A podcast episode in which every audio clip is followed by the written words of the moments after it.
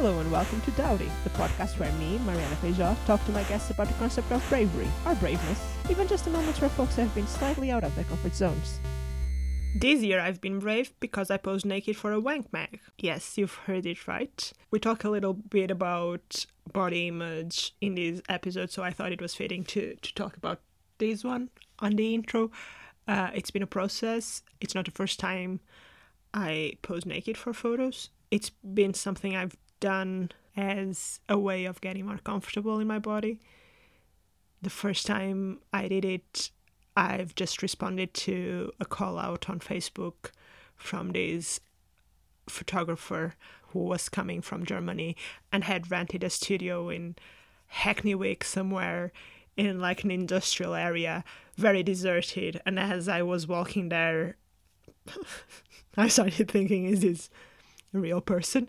Am I just going to like a weird room in Hackney Wick where someone is trying to catch a bunch of defenseless women to, I don't know, steal their kidneys or something? Uh, is this woman real? Does this photographer exist? Does this uh, project about uh, communication and, and interpersonal relationships that she posted on Facebook exist? It did exist. Some of those photos, or at least one of the, the, those photos, is on her Instagram account. A couple of them are on my wall in my room and center stage on my Zoom calls ever since this pandemic started. Not ever since, because I spent the first two months in Portugal and my photos stayed in my room in London. But yes, they they exist. They I look at them every day. And yeah, the same way that prancing around naked and looking at yourself naked in a mirror, it's a way of making you be less bothered by little things in your body that maybe you've come to believe were not nice. Looking at yourself like framed uh, in your wall next to a photo that I won a prize for, and like some other pieces, bits of art that I bought. It's nice. It's like I'm art.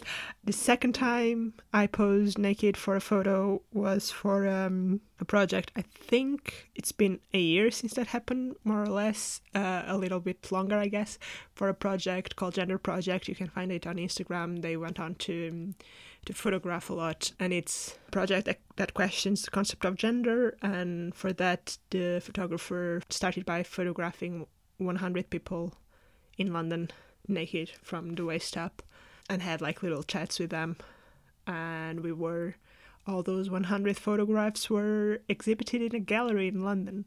I was able to go to a to an art opening at a gallery in London and look at a, a huge uh, I don't know how how big they were, but they were huge photos.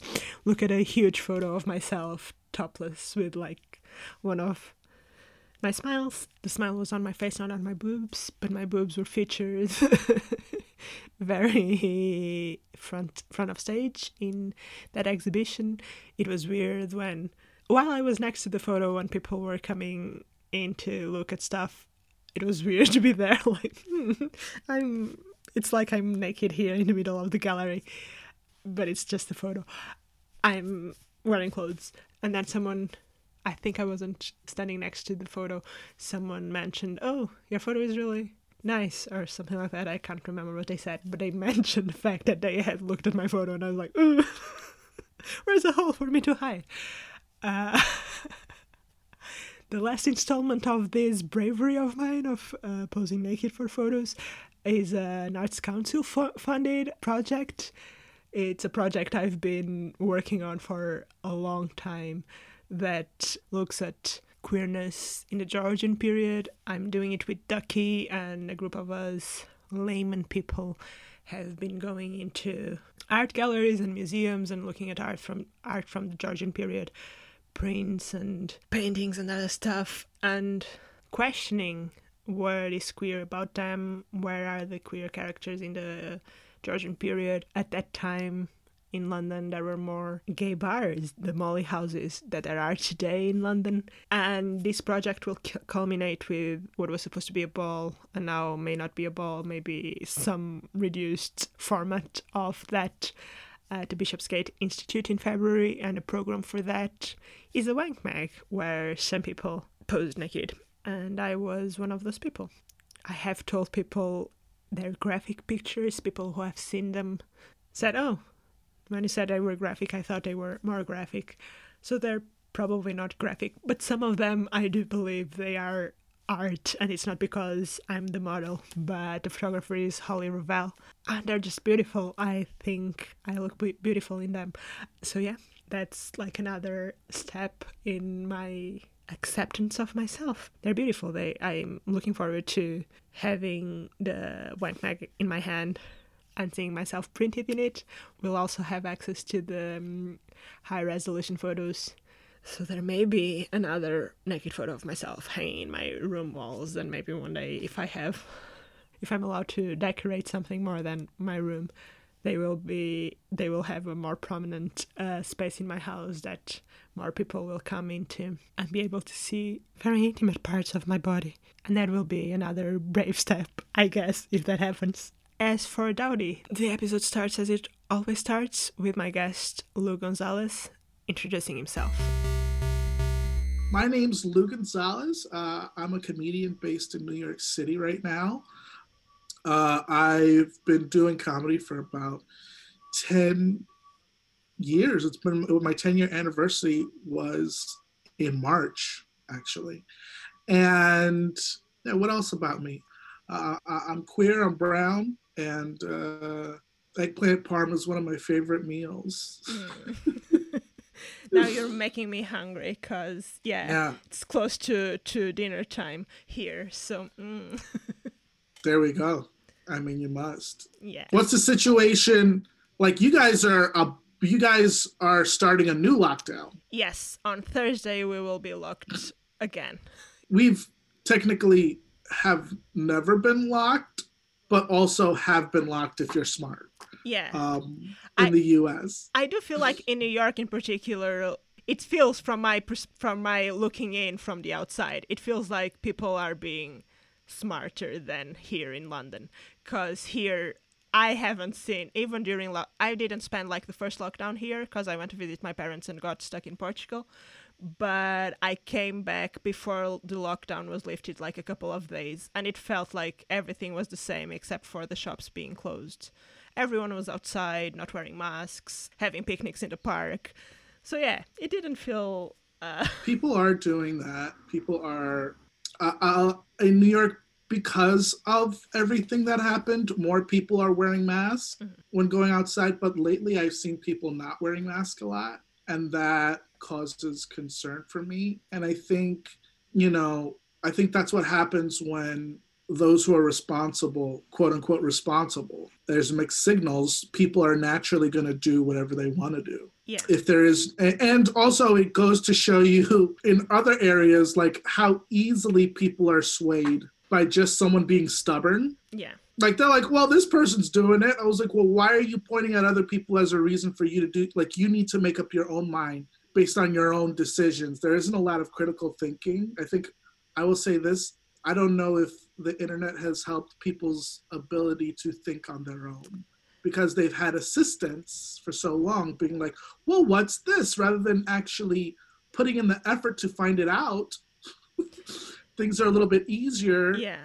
It has to have some impact on the brain's capacity to process information, to process quick information, to, you know, I think like, I don't know, it's a catch twenty-two because information is more accessible.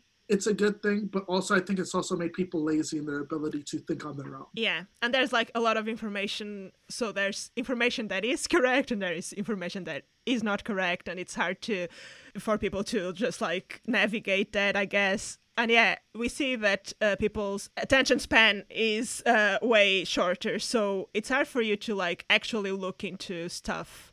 So go check the sources because that takes time. That's not like immediate information. Yeah. I think also things play into your biases. Like I will have, if I see something that shares what I already think, I'll be like, well, this has to be accurate, but I don't fact check the source. Yeah. And I went to school for journalism. And one of the things that I realized is how bad outlets already were in terms of sourcing their information. and how you at least should have two or three sources yeah. just to confirm anything. That's not every. It's all gossip now. Everything's all gossip now, which is wild because yeah. because they're like, well, it there's a re like it's a catch twenty. It's a catch twenty-two because like while it is good to get information, you're not getting the full story, and so things are pl- are gonna play out a lot slower. Like God knows, truly. I mean, you're you caught me at an interest. You caught me at an interesting time in our country. Where it's just like we're right now on the precipice of like understanding how bad we are in terms of in terms of like how much of our population is caked in racism. yeah. And and, uh, uh, uh, and quote unquote. Now I don't like using words like nationalism and things like that. I think it's I think it's pleasantries that are reserved for people who do you know like and courtesies that I don't think are deserved or earned by these people. They're racist, they're, uh, they're misogynistic, they're, they're monsters. And to see how that was always part of regular talk to me is, has always been frustrating. And this year has kind of been validating, but not in a fun way. Yeah, it's been like one of those uh, years, right? Everything happened this yeah. year, so yeah, it's... Yeah, I've always spoke out about the treatment of myself and the differences of how I was treated as a person of color and how people in this country have always been treated this way. And, you know, I was, and it's still, I'm told, like, it doesn't help you, like, talking like that. It doesn't, and it doesn't, it doesn't help me talking like this. It doesn't provide me opportunities. People are more reticent to work with me. But it's really interesting over the past year, people have now, like, message me and be like, you know, I really appreciate like you being able to talk about things. And I was like, yeah, you weren't saying that last year. Yeah. It's you a weren't little, saying that last year. It's a little strange because I feel like because it's so, so, so visible on the news and on the internet, I think people are more willing to listen.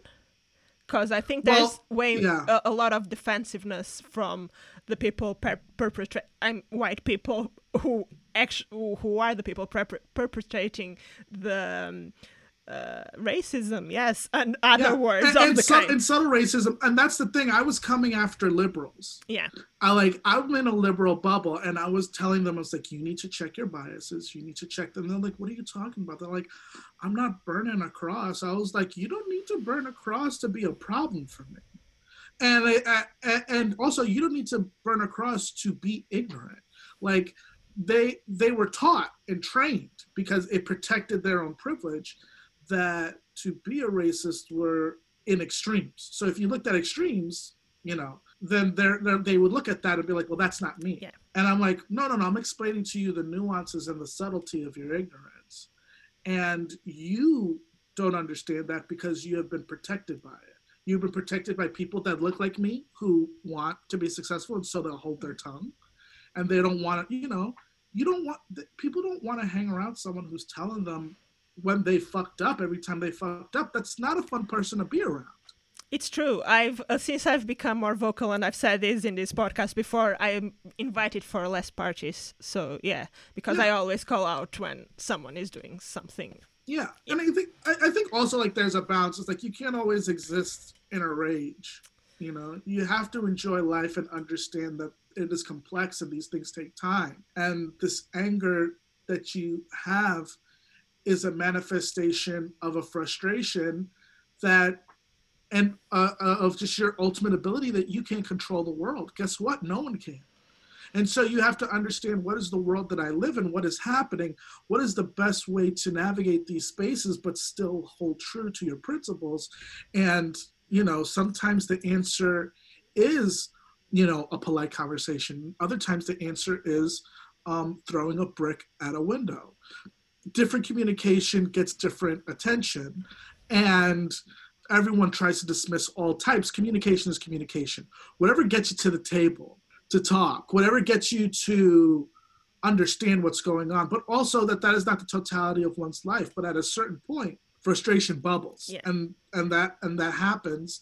And I think it's, I don't even know, I rambled into this, but like in, in, in other words, it's like, it's just one of those, it's a very tricky, not tricky, it's just a very, it's a nuanced conversation that, that is hard to, to everyone be, to be on the same page, because it requires experience and patience. Yeah.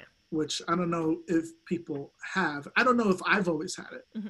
Do you um, think, we'll just say that uh, the moments when you call out uh, the things that happen to you uh, are the moments when you t- try to have that conversation with people who are uh, less willing to listen, are moments in which you are being brave?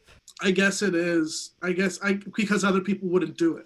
But I, I was, I will say this, I was told that I sabotaged opportunities for myself by friends, because of the things that I said or, or, or speaking out. And from their perspective, I understand where they're coming from. Like, I understand that by speaking out, it does not make me look good. Um, it doesn't make me, it doesn't mean, it doesn't, I'm not easy to work with. Period, end of story. I've never been easy to work with. I'm a very stubborn person. And unfortunately for other people, more times than not, I'm right. And you would say, well, this sounds like the machinations of a stubborn person. And I'm not going to disagree with you there. But like, it's more times than not, I'm I'm open and willing to listen to things. But when it comes to certain things, I'm just like, I'm just, I don't have the time for it. I'm just tired. I'm just tired. And and sometimes it's not even things that are about me. Some, I'm more passionate about things that affect people that I care about more so than things that happen to me. Shitty things can happen to me, I'm fine. But when I see it happen to people who I care about or people who I value, that's when, that's when I speak out. More recently, I've been speaking about things that have been happening to me. And yeah, that was, I would say that was difficult, because I knew that in talking out about it, it will hurt. Yeah. Uh, I spoke up about, I spoke out about an experience that I had at the C B S showcase, and literally like w- was told that someone reached out to someone and was like, well, can you believe what they said? Even though a lot of it's not true.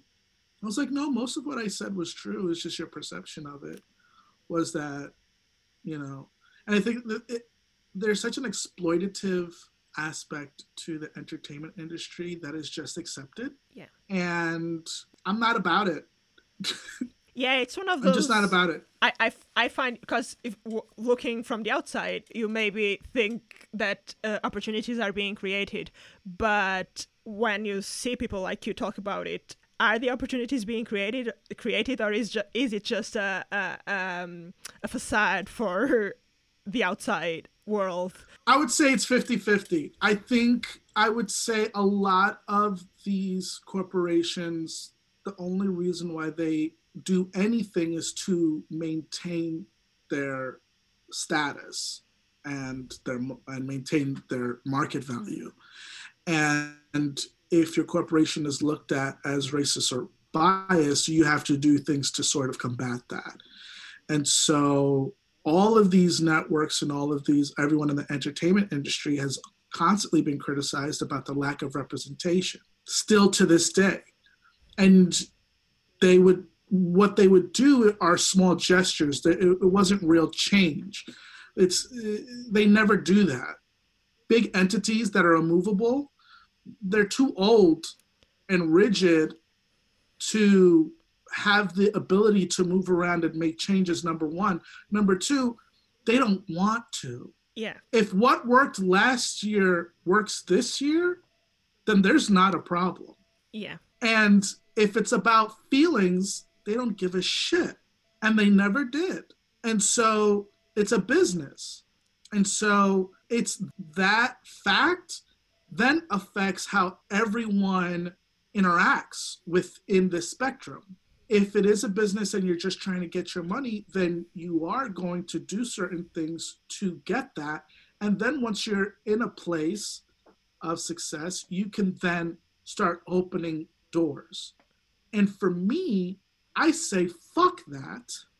Let's start making changes now where we are currently, um, where I am currently. Why do I have to wait? Why do I have to wait to be treated as a person and not devalued? Why do I have to wait? That is something that you put on me. I don't have to do shit. The choices that I make obviously have repercussions, and I'm very okay with that. But I am not going to be treated as any less than who I am.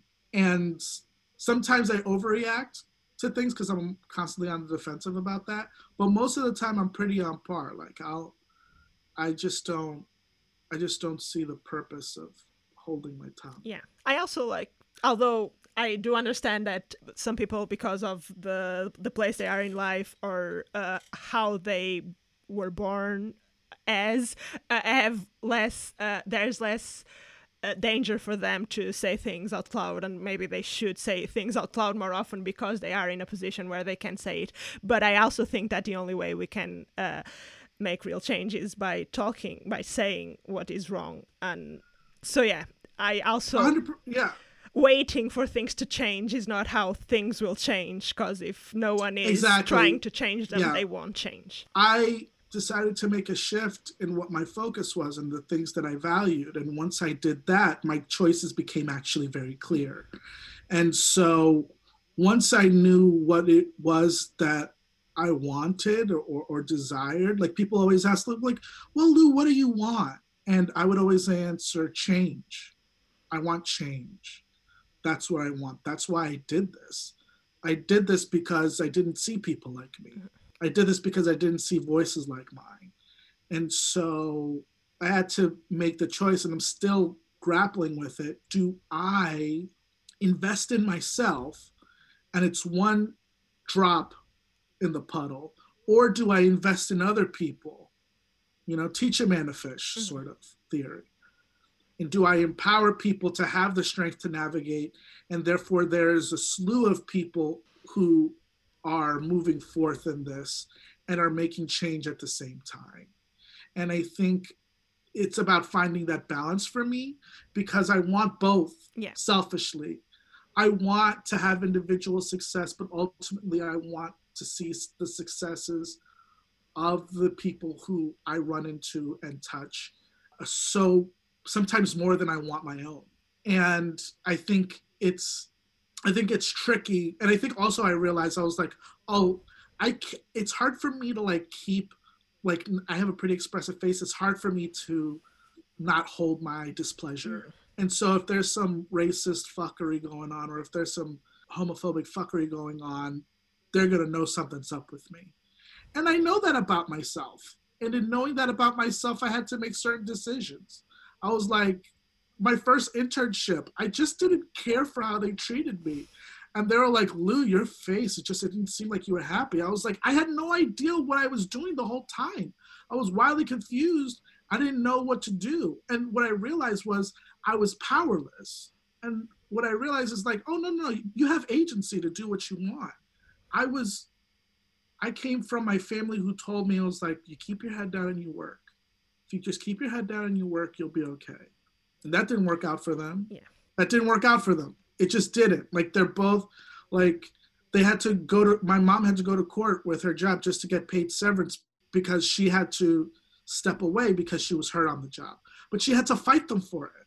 You would think all this time that she spent there that there would be, but at the end of the day, it's not yeah. for some people. And that sucks. And when you see that, you're like, well, if that is a possible route, why am I why am I talking to these people like they're good, like they're my friends? They're not my friends. Yeah. They're not. It's a business, and and that's fine. So it's like, well, socially, how do I speak to these businesses? And really, it's about they don't want to look bad. Yeah. They don't want to look like they're exploiting people. They don't want to look. They don't want to look like they're doing the things that they always do. And so, it's about figuring out, picking and choosing the battles. But for me, sometimes I'm just like, I'm cool burning the whole house down. I don't mind starting over. I, I got time. I got time. I'm thirty-five. That's pretty young. thirty-five, I don't mind starting things over. In five years, around forty, things will start picking back up again. I'm cool with that. That's like, that's that I think is brave, because I am a month away from being thirty-five, and one of the things that scares me the most is uh, starting again, because I've I've started I've changed careers, and I sometimes feel like, oh shit, I'm like in comedy, I'm so young in my comedy life, but I'm I'm thirty-five, so what's what's happening? I feel like I'm getting old and not uh, getting the opportunities, and that's like what I try to I try to calm myself uh, down and realizing that there's so much life still, and I'm so young in comedy, yeah. so it's fine. Yeah. Uh, but it's one of those pressures uh, from society, I guess, that tell you, uh, no, you can't. Uh, you need to do. Well, stuff. yeah, we're con- we're constantly being told stories that already have been told, and are trying to be convinced that that story is our story, but it's not. It's just not. Yeah. And and you can find similarities, you can find things, but that's someone else's story. That's not your story. And so I can look at all of my friends and and their successes and the things that they've navigated, and feel comfortable and be like, that I'm glad for them. I'm glad that these things happen to them. Because also I've, you know, the grass is always greener. I've had friends who have been like, oh my God, their things are must be so awesome for them. They're doing this, they're doing that. And then when I catch up with them, they're a fucking mess. They're like, God, this sucks. I hate this. I just, I don't know. And so it's about, it's about the compromise of what is it that, you know, is the juice worth the squeeze? Is the thing that you're doing worth the time and effort that you're putting into it? Is it worth the money that you are or are not getting? And each person has a different answer. And sometimes those people are in the same space. Yeah. You know, I when when I did the C B S showcase, they gave us a stipend. The stipend we didn't get until the very end, two weeks after everything was done. They told us to come in in October. I didn't get a check until February. And so I'm in L A all this time from New York. I have no no way of making money. So I had to hustle. And so while I'm doing that, I'm also doing this showcase. And I, I had a lot of resentment on this billion dollar corporation making me feel like I had to struggle just for the opportunity. I was like, well, if you saw me as a talent and you valued me, what is my value to you? Or am I just a token? Mm-hmm. Like, every other time you've done these things, because I find that there's no comprehensive learning in a lot of these quote unquote um, incubators. They never really educate those who they're bringing into the fold about what they're bringing you into. That's the one thing about inclusivity that I always question. Who is doing the including and what am I being included in? Because that matters. Just because I'm in doesn't mean that it's good. Not every seat at the table is worth having. Yeah. And so that is something that I had learned that I did not know. And I'm grateful for those experiences. And I'm grateful for understanding that, that there were people throughout this, because C B S is a big corporation. There's people who were good, who really wanted to make change happen, who were excited about what they were doing, and it was a passion for them. And there were people who were just like using it as a means to feel powerful um, and, and have power over somebody. Um, and then there were people who just didn't care. And all those people, just like anything else, work within a microcosm. Yeah. And you just have to find the people who you value and go to them and work with them. Because, and I'll say I was pretty sloppy. I was I, I complained pretty openly. And they were like, damn, they're like, chill. I was like, no. You're not paying. You're you're you're not paying me. You're not paying me to be chill. You're not paying me to be cool. You're not paying me to bust my ass. You're giving me the hope. Yeah, which is of an opportunity. Which is something people which, play with, I guess, and that's how. I mean, it's yeah, it's exploitation. Yeah. Listen, all I know is all of my friends who did that showcase, they're not on T V being stars. So what is it that you're promising me? What is it that you're promising me? What is it that you're giving me? What have I flown out for? Is the juice worth the squeeze? Yeah. And what was worth the squeeze was going to L A. And, and and the experience of being around and and meeting those people, that was the value. I will never take that away. That experience was very formative for me and very helpful and truly enlightening, and showed me how good I am as a performer, like I would never, I would do it all over again. I'm not even saying that it's a, like I'm compa- like I'm not trying to say that the that the exp- that the people who work there were shitty. I'm just saying that it's a corporation and shitty people work in corporations. Yeah. And you're just gonna deal with that no matter where you go. At the end of the day, it's a business and different people have different allegiances. And you just have to find the people whose allegiances lie or focuses lie with what you're doing. Go to those people, work with those people, continue to stay in touch with those people, build relationships with those people, because those will flourish and grow into really beautiful things. I didn't do that. Yeah. I cut it, I cut it all off because I was just so angry. I was like, I don't want to talk to anyone from this thing. I hated it so much. And I would say that was probably my only regret. Yeah. In terms of doing that. Yeah. And, and I think it's it's it's a learning experience like anything else, because it's just like, oh, the next job, I'll know. I'll be better. I'll be a better version of myself. Mm-hmm. Is there moments in your life in which you haven't done things for like lack of bravery or or maybe fear? I mean, I've I've I, like everyone experiences lack lack of bravery. Everyone experiences cowardice. I experienced it. I experience it all the time. It, it it's it's it's not a net gain, you know. Like, I mean, I think it is a net gain. It's like it's about the totality of the things that you do, not about what you did today. Um, it's about consistency. And I'm trying to think of, I mean, yeah, there there's so many times in which I've seen bad acting in terms of like I've seen shittiness being done to me or been done to uh, uh, people that I care about. And I held my tongue. I think that's probably why I'm so vocal, is those experiences really stung with me more. Yeah. Just sitting with it and going to sleep at night with these thoughts, I was like, I need to do something about this. I need to do something about what's happening, because I, again, I have control over my life. I have control over a very small aspect of it, but from within that I can control, you know. But when it does happen, it's shocked. Like when shitty stuff happens to you, like everyone, everyone says that, you know, that they're ready for it, but they're not. No one's ready for it. Everyone's, you're shocked when it happens. Yeah. You're, because you don't expect it. And sometimes when it's so brazen, you don't expect it. And so, you know, sometimes you kill yourself because you're like, in my thoughts, I would be so much better. But it's not about that. it's it's not about these movie moments, because these movie moments were just movie moments. They're consolidating the totality of a human being, of a journey that took years and years. In an hour and a half, yeah, things aren't going to be accurate. I'm pretty sure people fuck up all the time. No one knows what the fuck they're doing. It's a goddamn mess.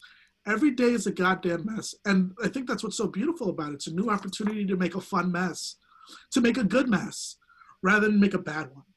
I don't know if I answered it specifically. I think I answered it generally. Yeah, but I think it, it yeah. comes to, it it, it uh, helps uh, shape something that we've been finding out with this podcast, which is maybe you'll, you learn from the moments in which you haven't been brave and you end up being brave later.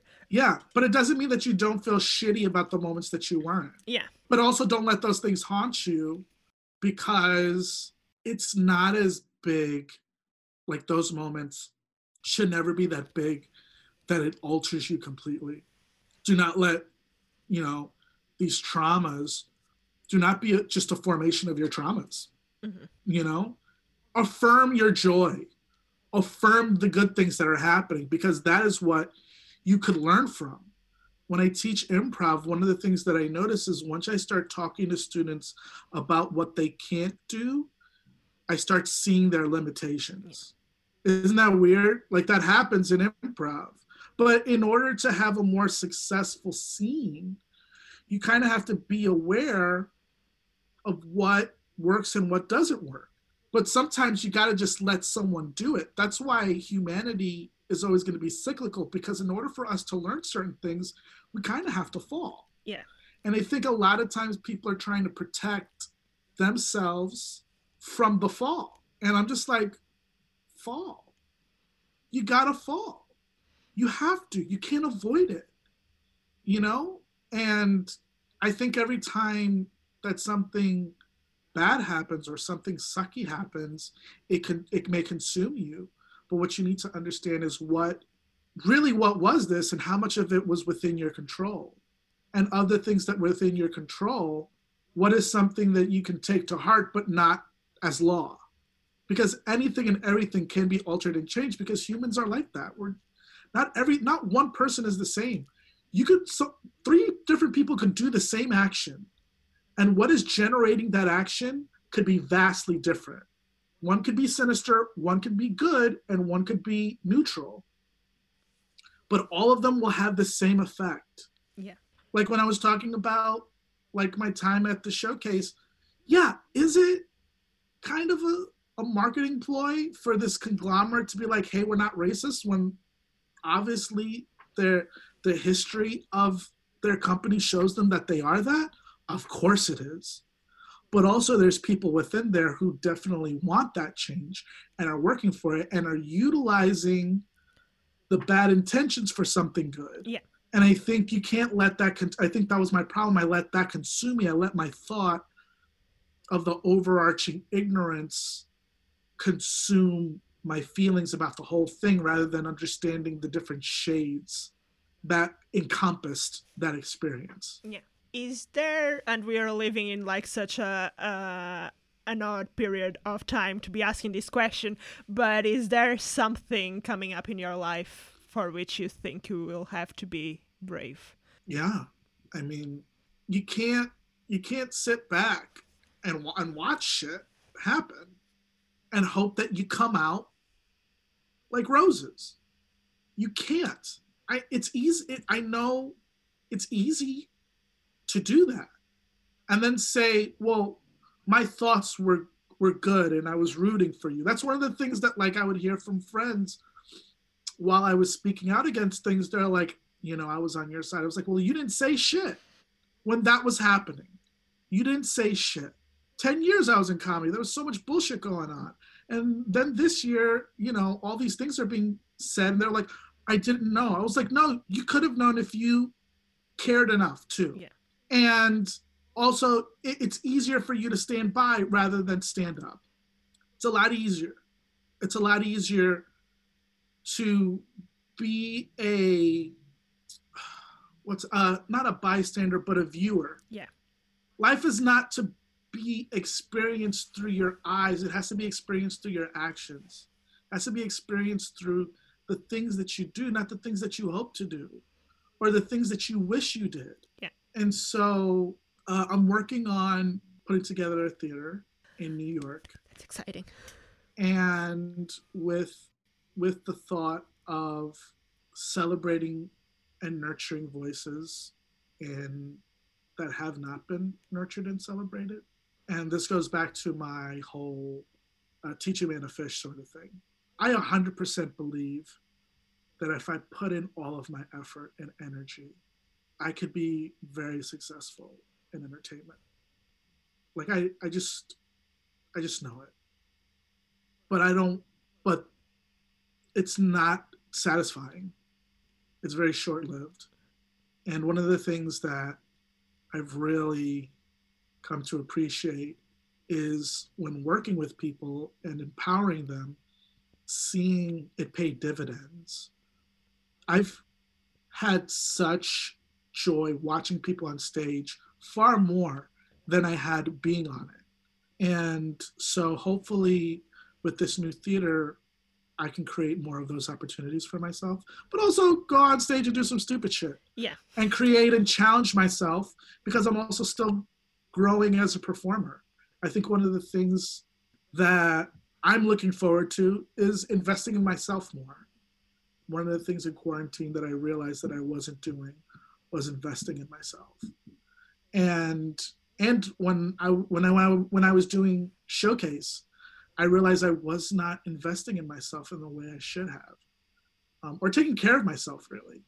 Like I, after L A, it sort of changed me. And I lost a lot of weight because I just, just started to do things to take care of myself in a different way. And that showed itself physically. Yeah. Mentally, I was still a mess. Um, mentally, I was still a joke. You have to but, start yeah, I'm somewhere. Forward, yeah, but like, in looking at, in terms of things that I'm looking forward to, I'm looking forward to that theater. I'm looking forward to working with people again. And and, and what's great is it's all going to be digital, so it's not going to be limited to space anymore. It's only going to be limited to time. Time is the only um, uh, border. Yeah. And and I, I think that's a beautiful thing. And and I'm not saying that, I, I will say this, I'm a really good fucking teacher. I'm good. You are. I'm I really can vouch for that. Yeah. Because I want to see the person. I want to see the person through their art.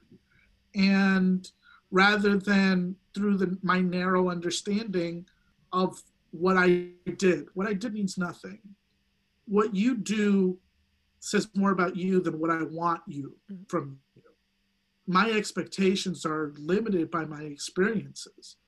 There's no way I know the totality of you as a teacher coming in or as a director coming in. My job is to learn from you and pick up on what are things that you're doing that I have noticed in others, and can these things that I do that have helped those help you? And if not, what can I do to change that? Because again, not everyone's the same, but that is That's a huge part of education. That's a huge part of growth. That's a huge part of just being a person. I think like certain universal truths that I've come across have helped me infinitely in everything. And I think the main thing is, is that everyone's going through their own shit and you have no idea. And sometimes, and it's okay sometimes for you to be selfish and be like, this is what I think is happening. This is that. Cause like I said, I'm stubborn. Yeah. I'm, I'm being, you know, I'm being very like open in a lot of the talk that I've been having, but still there's certain things that I'm just like, no, fuck you, this. Like I there's just certain things that, that I'm, you know, I'm trying to get better at it. Yeah. But I think there, there, there is need to, to uh, for some stubbornness in order to, to get things done. There ha- First of all, there has to be some sort of stability. Yeah. There has to be some, there's that, that, like, you know, I have a tenet in which I follow in terms of things that work and things that don't. And the reason why things work and the reason why things don't. And I keep using them and they have worked. They work in everything. It's a matter of storytelling because, you know, improv, I think, is the most core form of expression in terms of storytelling because it's coming from the source. It's untapped. It's rough. It's not good most of the time. It's not filtered. And so how do you, it's like, oh, I need to know the person in order to know the improviser, or I need to know an aspect of humanity or a universal truth in order to tap into each performer's skill and also understand what comedy is. Comedy is about truth. So it's about a combination of like, well, comedically what works and also in terms of humanity, in terms of the human experience, what works. And the and what overlaps, and I think that's where real good comedy hits mm-hmm. because it, it's something that resonates with you. I think that's also why comedy a lot of times is regional. It's hard to transfer over because we're not sharing the same experiences, so therefore how we express those experiences are not read or interpreted the same way. Yeah. Um, but that's why I gotta say universal truths, that's a huge thing. I'm a rambler. I'm rambling. You asked me one question. I gave you my life story like a fucking idiot. But that's that's like, as long as you're okay with it, with having your life story uh, on a podcast, I'm really happy with it. Uh, truly, I truly don't give a shit. Like, listen, this is who I am. What what am I running? What am I running away from? Yeah. Like, I think that's the one thing that like people are like, you know, I don't want to share too much, or I don't want to. I was like, I'm an open book. I just, for good or for bad. I'm an open book. It's just like, I was like, if you know who I am, then you know how to navigate me. And then that makes things a lot easier for me. You know what I'm saying? Yeah. Like, yeah. You, so you know me rather than you're trying to guess who I am. And sure, maybe you're misinterpreting who I am, but that's on you. That's not on me. Yeah.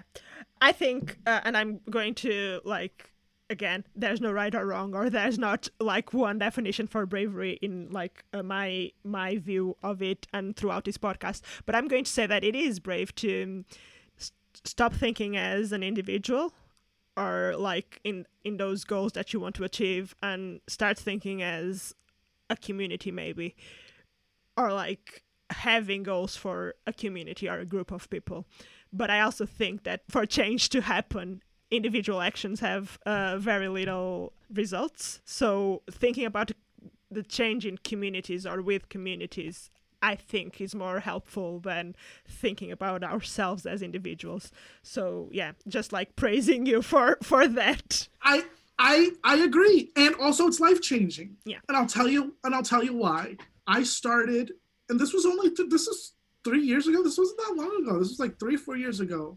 I started doing identity-based classes. Mm-hmm. I'm a queer person, and I'm also uh, a Latino, Hispanic, I'm brown. There's a lot of identifiers that don't necessarily translate in different cultures. I'm a gay person, homosexual, whatever whatever you need to do to understand what I am, that's, I guess, the closest approximation that you can sort of, you know, obviously it's not the totality of who I am, but just for you to understand, these are identifiers that I resonate with. And so I decided to do classes based on that. And what I saw when I was teaching these classes was a freedom I had not seen in a lot of these performers. And it was because of community. Yeah. It was because they felt safe to be themselves. And that elicited freedom, A K A bravery, because we were able to, and these shows, they had a ripple effect. They really resonated with people um, in a very strong way. So much so that I was like, that sort of led to like my focus on things. And it sort of led me to opportunities. Like I was able to go to Europe and was flown out there to teach and do things because specifically of that, not because of my performing, but because of my educating. Now, I can crush on stage. I, I'm just like, I like, I don't want to like, I'm super, like, I hate, to, I hate bringing that up because it's such a, but like, you do it long enough, you're like, well, I can hold my own. And it's true. Once you do it for long enough, you do the hours, you can hold your own.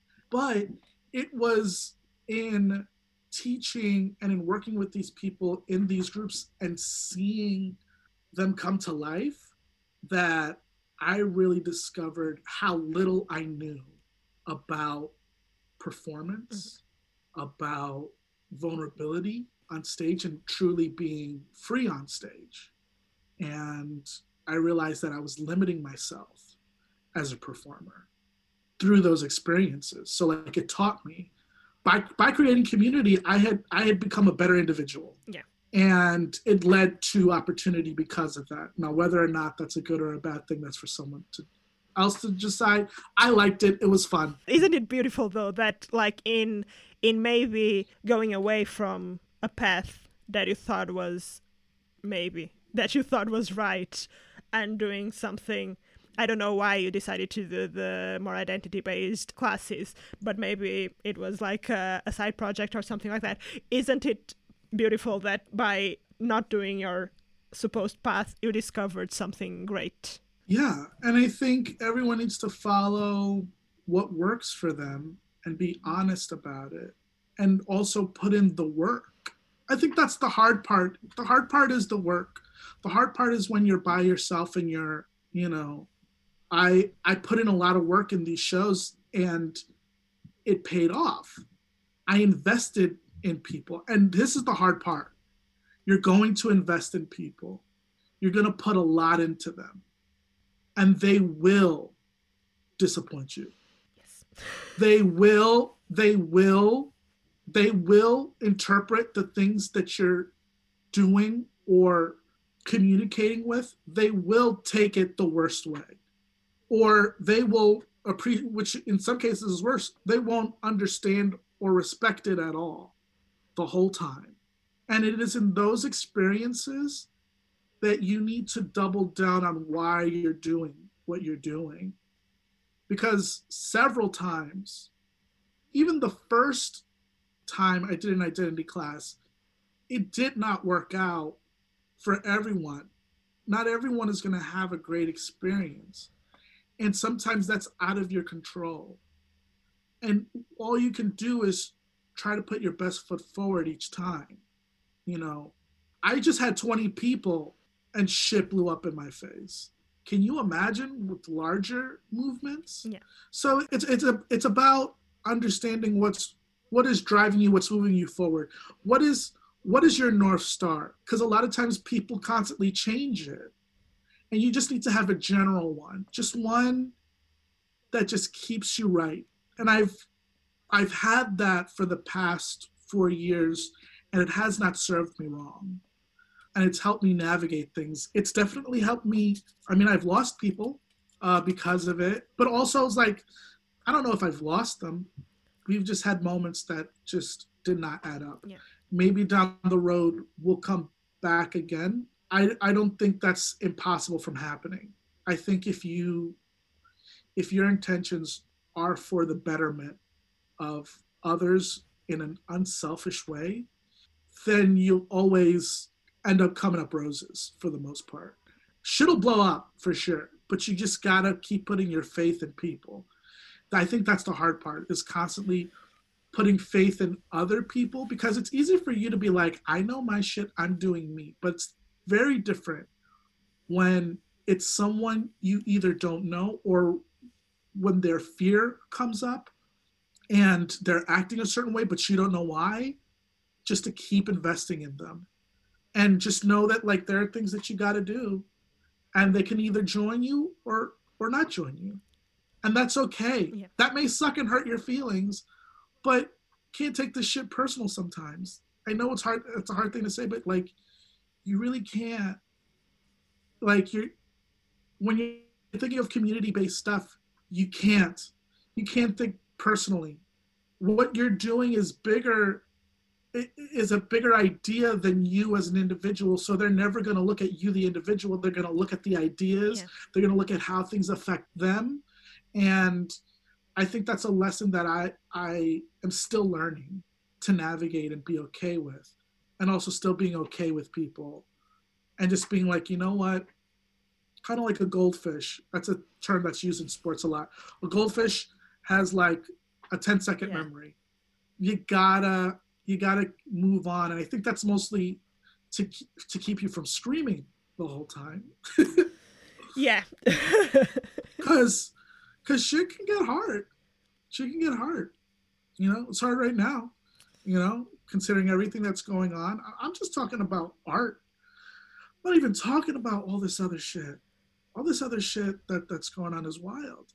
But that art influences life. And I think that's why I'm doing this. Mm-hmm. I'm I, I do this because it's the impact it has on how people view the world. That's why I do this, because of that. Otherwise, I wanted to be a lawyer. That's I wanted to be a lawyer. Surprising. Yeah. It, it's not, considering how much I'm fucking talking. Oh, oh, this this this Gabby mouth motherfucker wanted to be a litigator? Oh, what a surprise. Oh, what a surprise. My mom's a lawyer. Uh, but yeah, I, oh, I so so you're so you're used to the the the space we take up in conversations. My God, that's one of my biggest concerns always, is I take up a lot of space in conversation. And I think maybe that's also, maybe that like, that's connected a little bit with my weight, where I was always concerned. I, I, I didn't want people to look at me physically. I wanted them to look at me as a person. So a lot of what drove me was like, you're going to see my value, which is probably also why I'm so open. If I was hot, I don't know if I would be like this. I mean, by hot, I mean traditionally, traditionally hot. hot. Yeah, yeah, because I'm not going to lie. I'm hot. I'm a hot man. I'm sexy. But in the traditional sense in which we have been taught about. But, but I don't get free things by just smiling as much as other people, which I'd love to for a date. Just be curious as to what. Well, no, I do experience that. Like, once you are a comedian, and again, I'm, I'm answering my own questions. But like, truly, I'm. A, I want to stop right there. I am a nightmare. I'm truly the worst. I was going to say that I think like also people have different reactions to the same thing.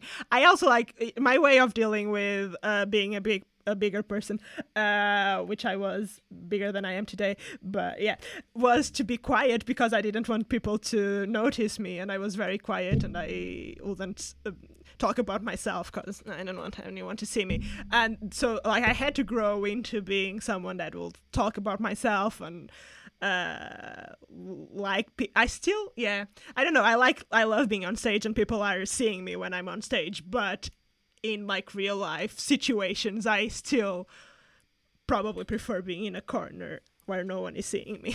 And I think yeah. that comes from the fact that, uh, yeah, uh, I hate using the wor- word overweight because I think that makes, uh, that puts a, a, re- a point of reference that I don't agree with uh, in in the word, in the, um, in sizes. Well, yeah, because it's, yeah, I mean, because it's also triggering because all of this terminology and all this stuff was basically thrown at us when we were younger, and it didn't make us feel good. It made us feel other. Yeah. It it made me feel like I wasn't I wasn't normal, or or that there was something to be ashamed of, and it took a lot of work for me to be okay, but that was other people's ignorance. And once you start realizing that it was other people and their inability to accept you for whatever reason, you know, it becomes a little bit easier to be in your own skin, but it doesn't stop the trauma that yeah. it caused. Like, it didn't stop the years of you having to deal with all this stuff and forming your personality, like, around that. And, you know, you start, like, I started realizing the, the ramifications of that in a more mac, mac in a, in a more isolated sense with, when I'm with a partner. That's when I start seeing the demons of that. Yeah. Um, it's never as much when I'm out and about, but it's always when I'm with someone one-on-one, when I really notice those insecurities, when I really notice those things where where it really does pay off to be vulnerable. It becomes harder for me because I'm so used to just being out. Yeah. And I think it was because, and, and it's because of the insecurity of my appearance, and also the insecurity of my sexuality, and also the insecurity of me being poor and all these things. And it's just like, I don't know, just like own your shit. But it's hard. It's, it's hard. like, yeah. It's just something. That's why affirmations are important, because you have to be reminded of these things, because you're a big old stupid dum-dum who's going to go back to your old bullshit. And it's okay if you have a bad day, day today, you just move on to the next one and hope that works out. Is there... But you're awesome. Oh, thank you. You're awesome. And being quiet is also a lot better than being a loud-ass motherfucker like me, because a lot of people are like, this guy's an idiot. What the fuck? Like, they don't have to look, you know? So, like, there's a catch twenty-two for all of these things. I wish I was a lot more quieter. I, I truly am. It is truly one of my my my biggest concerns is how much space I take. Uh, uh, you you did just make me realize that maybe part of it is also that I needed to give my mom space to talk. I think so. That's also another thing. It's like people people who do know me and love me are just like, let him go. And then when he tires out, we can then have a, a conversation. Lou, no, we were just like, just let Lou work through his talk, and then when he's done, I'll just, I'll just like, do you want lunch? Like, what's going on?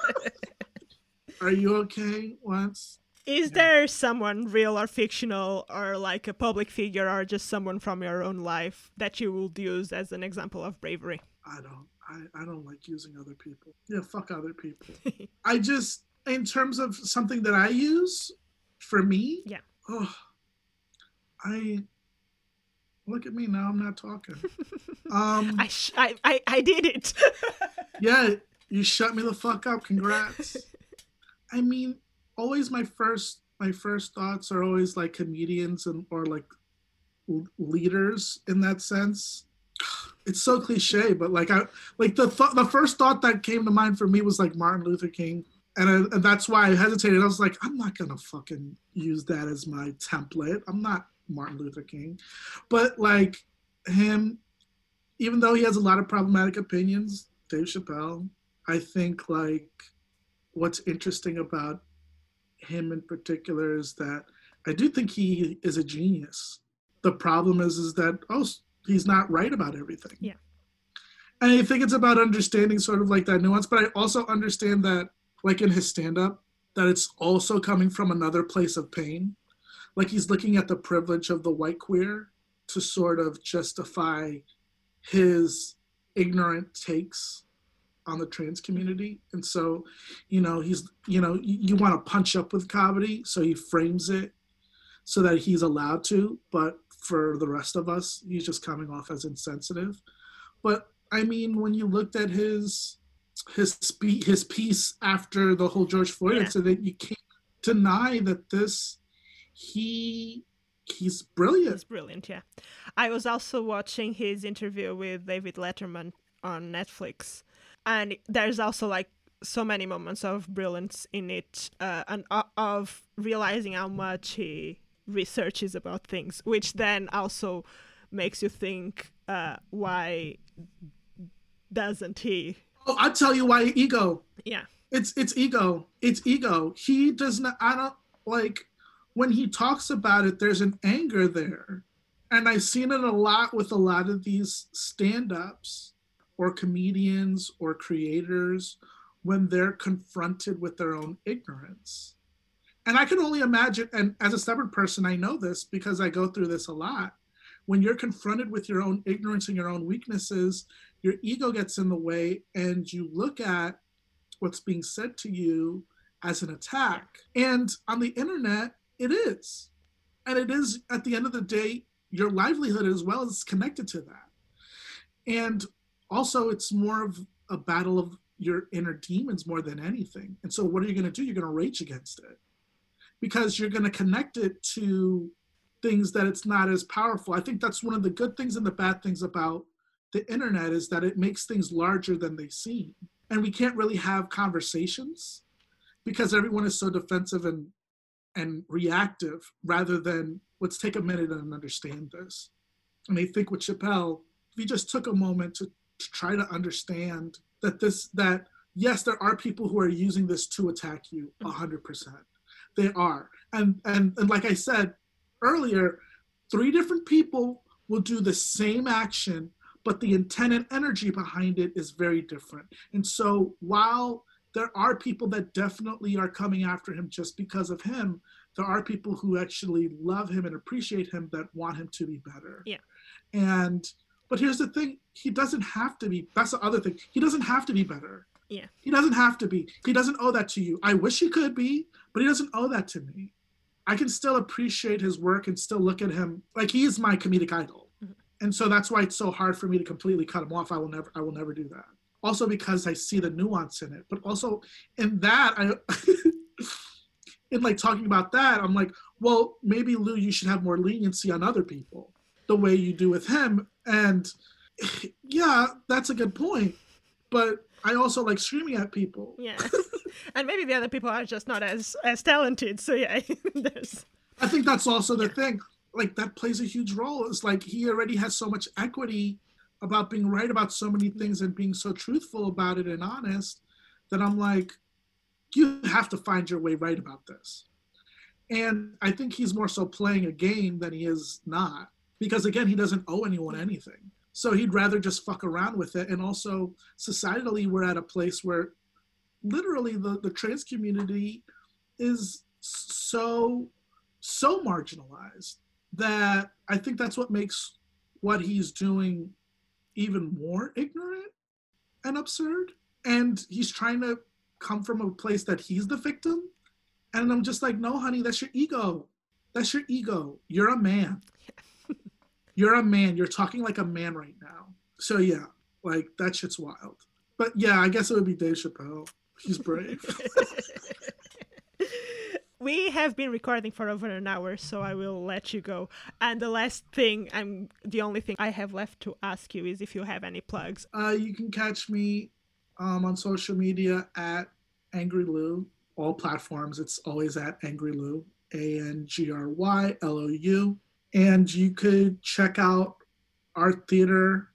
Um, our theater is The Squirrel Theater. in New York. We're having classes in Januaries and workshops and things like that. And it's open to people from all over, as long as you can make the time of the class. Yeah, great. This is this was great, Lou. Thank you so much for indulging me and having a conversation with me. No, thank you so much, Mariana. I really appreciate it. You, you're a good soul. It's very easy to like get caught up in a whole bunch of shit, but you're good people. And so I'm happy to do this. Thank you. Thank you so much for listening. You can follow me at, at Mariana's Beats on Twitter and Instagram for all Dowdy updates. As all podcasts will tell you, all rates and reviews will be super welcome. And do share the podcast with your friends or on your socials. Hashtag DowdyPod. I would also like to know your pics of people who, to you, are examples of bravery. Share them on your reviews or tweet them at me. Huge, huge thank you to Champanon for the podcast jingle and a bunch of other things that aren't podcast related. If you've enjoyed listening to Dowdy, have some spare to give, and would like to support me and help me improve on my tech and skills, all tips are welcome through PayPal and Ko-fi on at Mariana's Beats. I've been Mariana Feijó. Until next week.